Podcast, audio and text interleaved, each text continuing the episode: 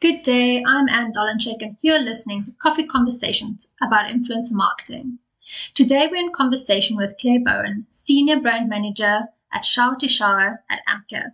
She's been with the company for five years and has over 20 years experience in FMCG, B2B, and telecoms marketing. Grab a coffee and listen as we discuss how Claire's perception of influencer marketing has changed over the last couple of years and why. Why using influence marketing adds the personal touch to a bigger marketing campaign and Claire's biggest learnings on running influencer campaigns. If you enjoy this podcast, you will also enjoy our fortnightly newsletter that keeps you up to date with influencer news from around the world. Subscribe at the link in the show notes.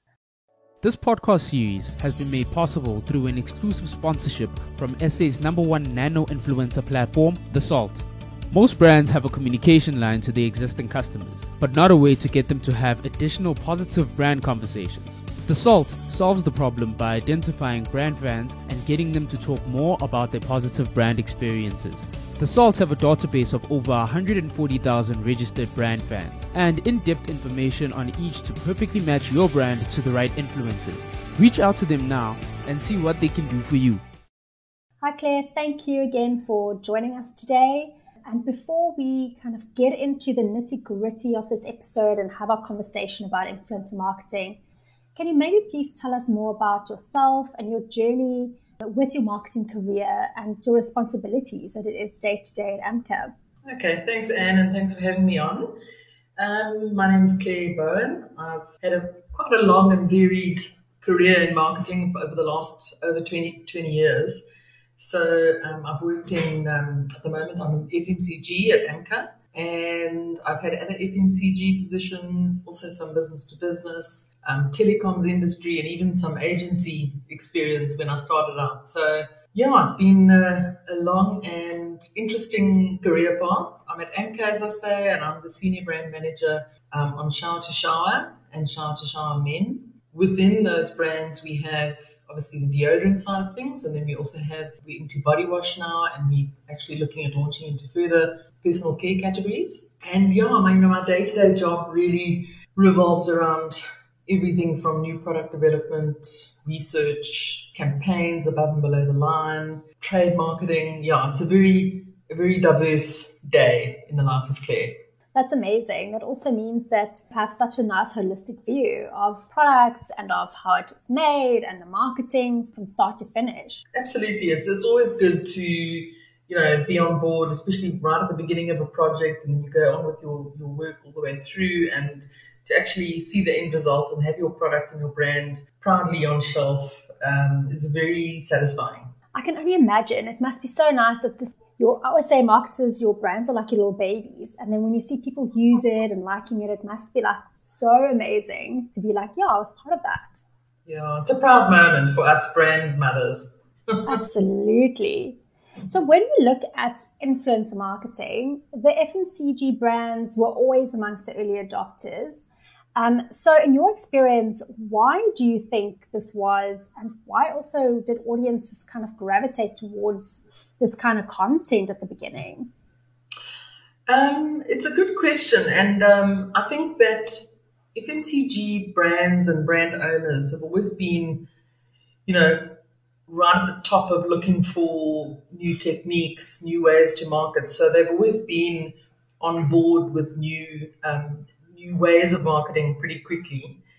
And I think with we saw the opportunity of using influencers to really a new, a brand new way to kind of insert your brand into that consumer's life in a in a way that is different to all the other sort of touch points that we use. So, yeah, really just inserting the brand into someone's life and making it part of their everyday lifestyle.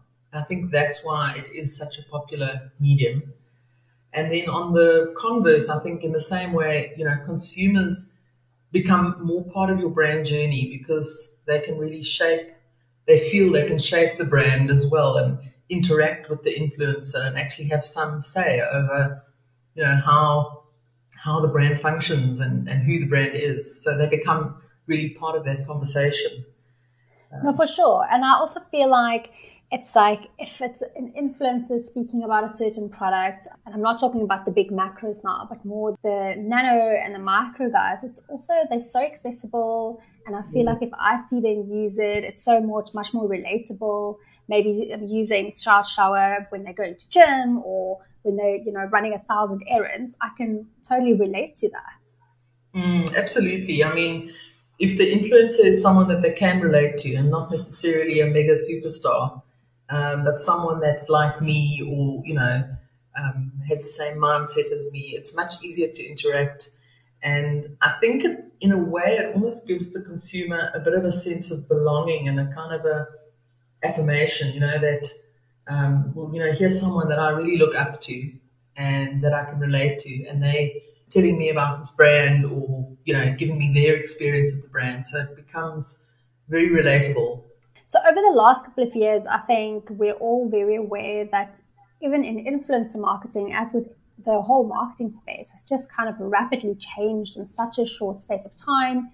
And it's evolved, and there's always like kind of new things coming in every day for you, have you seen any big shifts or any big trends that's happened in the influence marketing space and the FMCG side of things? I think so. I think, you know, we're always saying how fast things are changing, and influencer marketing has also evolved. Um, I think that there's a bunch of changes, but I would say one of the biggest is, is the move away from some of your A list celebrities to your smaller influencers where the audience is so much more engaged and feels like they have more of a personal relationship with that person. A second one, I think, is video, and we always we always say, you know, video is king, and video gets better views, and people people relate to it more. And I think people want the entertainment factor from the experiences on social media. So anything with video in it is always going to be prioritized, but it's becoming more and more so to a point where you actually can't afford to use still images anymore. It's got to be entertaining video content.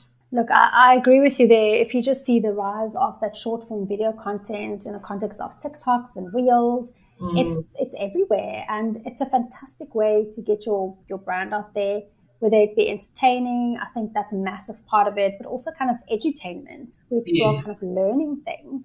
And I feel like there's still space for static, but it needs to be like a really good mix of the two mediums to really get your um, messaging across properly. Yeah, absolutely. And I mean, brands are always looking for these these sort of these partnerships and to um, form these partnerships and create content that is that is engaging and beautiful to look at. And so, absolutely, I mean, we'll continue to you know create the best content that we can. Let me ask you, when did Shower to Shower decide to go the influencer marketing route and put that part of their mix? Since it came out, you know, I've been in the industry for quite a long time. And so mm. as soon as influencer marketing came on the scene, we wanted to get involved. And some brands at Amka were quicker onto it than others. And over the last three to four years, I would say there's definitely been more of an emphasis on using influencer marketing as part of the marketing mix. We always try and have a have a we'd rather have a conversation with the target audience than, for example, some of the other media which are more like just talking to somebody, you know. So I think it's just the way things are changing that people don't want to be talked to. They want to be part of the conversation. They want to feel like it's more targeted at me as opposed to like just everyone. So so yeah, we've always we've always, in the last three, four years, tried to work influencer marketing into the campaign, and it is becoming more and more important. That's an incredibly important point that you're making, an insightful one, where a lot of the mediums or the traditional, the more traditional mediums of marketing is very much speaking at people. Where influence marketing is that kind of two-way street, that accessibility. Mm. And you were saying earlier that people feel like they have a voice and they can kind of contribute. And I think that is literally what's going to continue happening. Absolutely. I mean, you can't ignore your consumer at the end of the day. You know, they are what makes brands happen. So we need to know what they're thinking, what they're feeling, um, how they think, how they how they feel about what we're doing. Are we getting the the positive results from a campaign because people like what we're putting out there? Um, mm. You can learn a lot by, by listening to your consumer. Oh, absolutely. And I think with social media, we know consumers aren't scared to, to air their views. You'll very quickly know if someone's unhappy. mm, absolutely, yeah. No, that's when they get very chatty. Oh, yeah. so I know earlier last year, Shower to Shower had an influencer campaign around its sensitive range, and you really wanted to kind of drive awareness. Because I don't think before the campaign, I didn't know there was a sensitive range, and I've got incredibly sensitive skin. So since then, I've even tried it out, and I love it, by the way. Please, can you maybe just give us a bit of an overview of, of what this campaign looked like? Sure, yeah. So it was around April last year, middle of COVID, best time to launch a product. Best. um, that we launched the sensitive range. And, and essentially what it is, is it's a, a roll-on, antiperspirant roll-on, um, an aerosol spray, deodorant, and then also a body wash and they were sort of linked together because they all fall under the banner of sensitive, um, you know, good for sensitive skin. The, the the insight into sensitive skin came out from you know a number of research studies that we did, and it just was a good fit for the brand, and it was meeting a definite consumer need. So we went ahead, we launched it. I'm pleased to say that we are having very very good uh, results so far. Two of the things that are quite unique to the the range, I would say, is the first one is that it was launched as a range, so it kind of really talks to that regime within a brand. You can use it from for freshening up in the morning as your, your roll on or deodorant, and then you use it in the shower. So it's about a range that looks after all your needs throughout the day.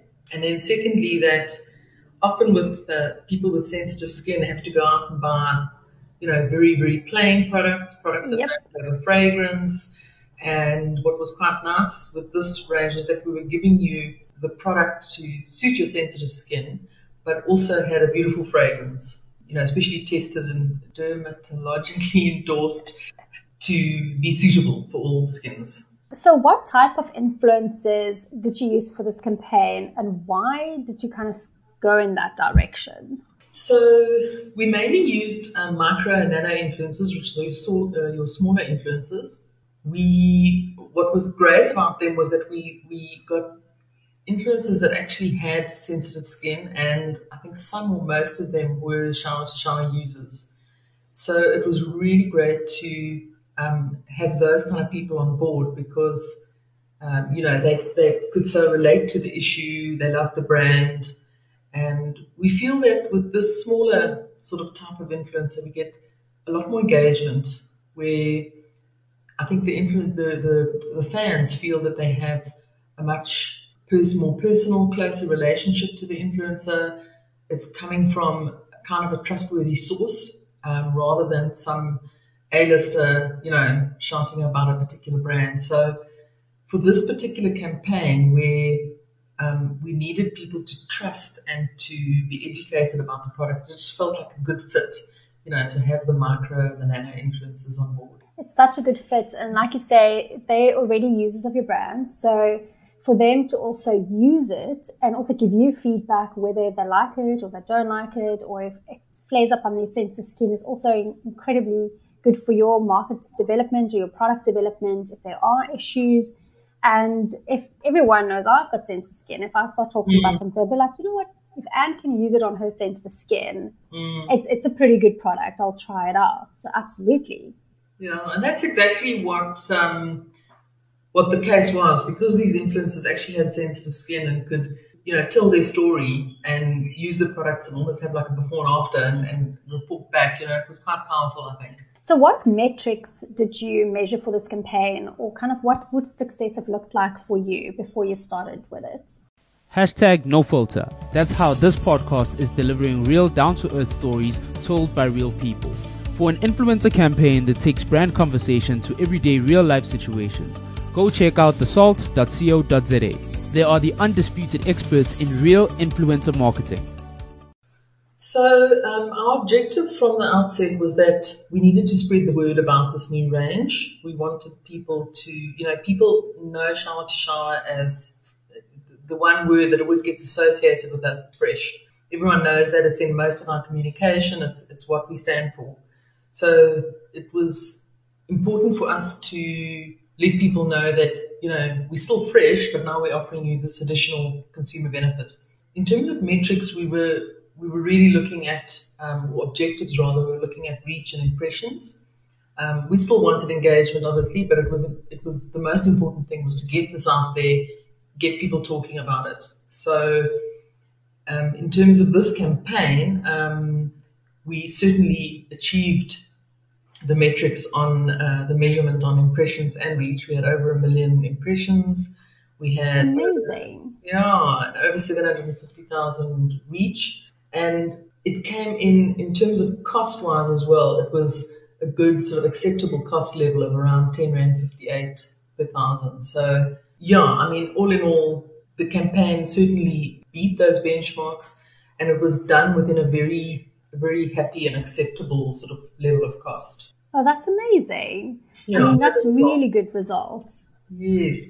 I think I think we were happy with the results and I think the inclusion of influencer marketing into the campaign also just, you know, gave you that sense that it was a more rounded campaign. Yes, yeah. we had other elements to the to the campaign, but you know, with having TV and out of home and all these other elements as part of your campaign, it's always good to have the more personal stuff as well and feel that it's really well rounded.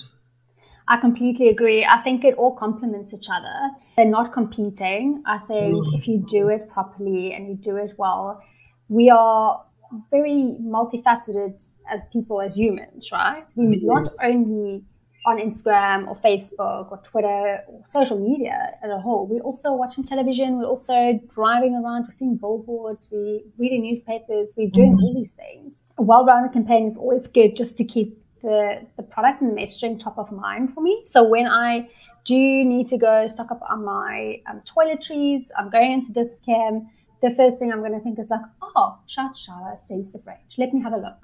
Absolutely. I mean, it's part of it's just part of those touch points, isn't it? Like you know, seeing the brand where you expect it, but where you also don't expect it, and having those multiple touch points as well to really sort of reinforce the brand in the in the mind of the consumer.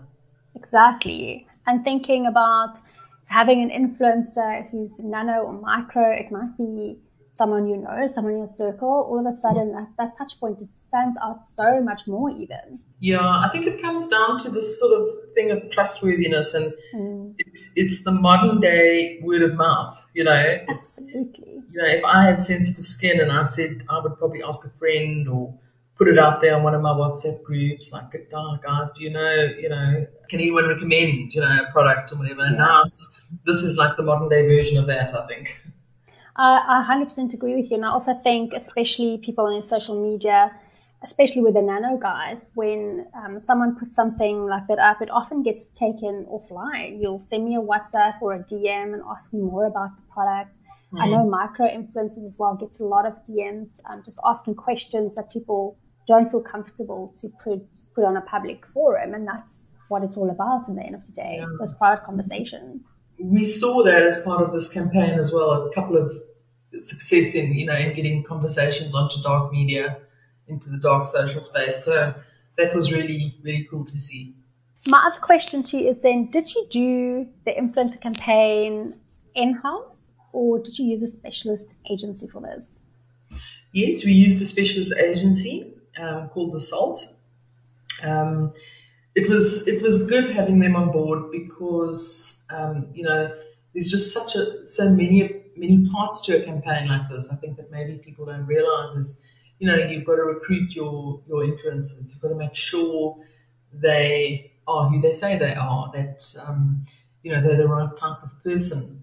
You know what's what's handy with the salt is that there's a pre questionnaire that you do um, where you can find out all sorts of demographic information about your target and even to the extent of sort of attitudes and the way people feel about excuse me, about things. So yeah, so that was was very handy, and I think also an agency um, is there to really do the analysis and the reporting. So yeah, all in all, um, having a specialist agencies on board is definitely the way to go.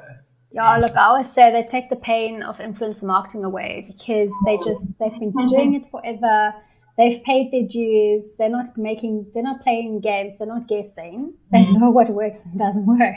Absolutely. So the next question for you is I ask every single guest I have on the podcast, I ask this question just purely because I find it fascinating how I think just as a whole, uh, especially in the marketing space, how our perceptions have changed over time when it comes to influencer marketing.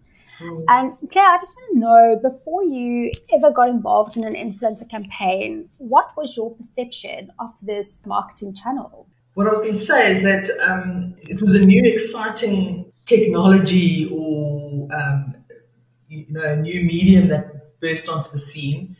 And before that, I had seen one or two things, I think, with global campaigns and things, and there was definitely a sense of skepticism. Oh, you know, here's Jay Z, you know, endorsing this toothpaste, and there was a sense of skepticism, and it's now become so. There was a little bit of backlash. I think people weren't really believing it, and you know, oh, this guy's getting paid millions to talk about this brand, etc. But that has definitely changed and it's become a lot it's, it's become much more the part of the marketing mix. It's part of what we do. And i think that also the shift into smaller influencers has contributed to that because it's become a lot more relatable and um, and believable and more credible. So yeah, I, I, initially had my concerns when I read I read about stuff and googled a bit on you know who was how these things worked and uh, what people thought about it. But I think it's I think it's changing, and I think with the advent of your your smaller influences, that has that has also helped to shift that perception. Yeah, I can't agree with you more. I think it started with a celebrity endorsement, and I think that mm. went on for a long time. I think it even started way before we even had a name for it. Yeah. Um, and people definitely started, just became like, it was just another advert, right? Yes. Like, yes. I don't believe Jay Z actually has that toothpaste in his bathroom. Great. you know, he's getting paid. They took a professional photograph of him, and there he is. Yeah. Um, and I think to your point, even last year, there was a couple of campaigns where some brands just got it really, really wrong, where they used, I'm not going to say the brand name, but I'm sure you'll know who this was. There was like a soap brand last year who had a mm. very luxe influencer who was quite big on it. And every comment was, there's no way she actually uses that. Mm-hmm. That's not mm-hmm. kind of who she is. And I think it's very important for brands to keep in mind who their end user is and who they relate to, because that for me was a case in point of they didn't understand, you know, what the dynamic was, because yeah. just having someone who people love and who's really big, but it doesn't align with your brand, it's just as damaging as, as anything can be in marketing. Yeah, absolutely. I mean, you've got to be you've got to be cautious, and you've got to, like you say, bear in mind who you're talking to and how you want people to think about your brand, and almost like ask some questions to yourself. You know, well, could this be perceived in that way? You've, we've got to be responsible as marketers, you know, to do do the right thing, um, be be aware of what what we're putting out there because um, you know it can have very negative results if you don't. For sure, and I think we've moved uh, and we've evolved uh, very much far away from you just need someone with a big following. That's mm. not what it is anymore. Absolutely, yeah. So, Claire, is there any big learnings or insights over your almost decade of doing influence marketing that you can kind of share with us that we can learn from as well? I think for as far as influencers go, I think um, I have learned in the past about checking into the backgrounds, and sometimes when you have an agency on board, they can certainly assist you with this. But I think also as the brand owner, you need to um, be very, very sure and careful about who you're contracting. I've, I've myself gone looked into people's profiles, see what sort of suspicious following they have, what they do in their personal lives. You know, there, there are things that may not be in line with with your brand values and not something that you want to associate with. And I'm always a big fan of checking into those kind of things. So that's a great one, actually, because I feel like a lot of times we kind of take it at face value that the influencer that we want is so great. And then when you go like a year or two ago, you're like, oh, there was a bit of a scandal we didn't know about. exactly. I think that's a great one just to keep in mind. And I know it takes a bit of effort. And like you say, um, the agencies should help you with that. But it's always that peace of mind that if you do it yourself, you kind of know that you've got the right person. Yeah. Yeah, absolutely. I mean, you just don't want that that backlash, and you want to do the right thing, and you want to, you know, position your brand in a very positive light, and we've got to just tick all the boxes, you know. No, for sure. And I think it's a big job, especially in the era of, of social media and everything just going at a million miles a minute for marketers to just keep updated to what's going on, who's saying what, who not to go close to. It's, it's, it's hard. It's a lot of pressure. Mm, absolutely, yeah. So, Claire, that brings us to the end of our chat. Thank you so much for sharing your knowledge with us today. I really, really appreciate it. But before we go, can you please tell our listeners where they can find you online if they want to know more about you or if they want to know more about Shower to Shower, where they can also look that up? Okay. So um, for the brand, uh, you can find Shower to Shower at Shower to Shower SA on Facebook. And then on Instagram, we at Shower to Shower. We have a great uh, Facebook page, about 140,000 um, fans. Um, we're very active there, keep it up to date, try and regularly put out some really engaging, fun content. And yeah, we'd love to have people pop past and give us a thumbs up. Claire, thank you so much again, and I hope we speak soon again. Okay, thanks, Anne. Thanks for the opportunity. It's a huge pleasure. Goodbye, Claire. Bye.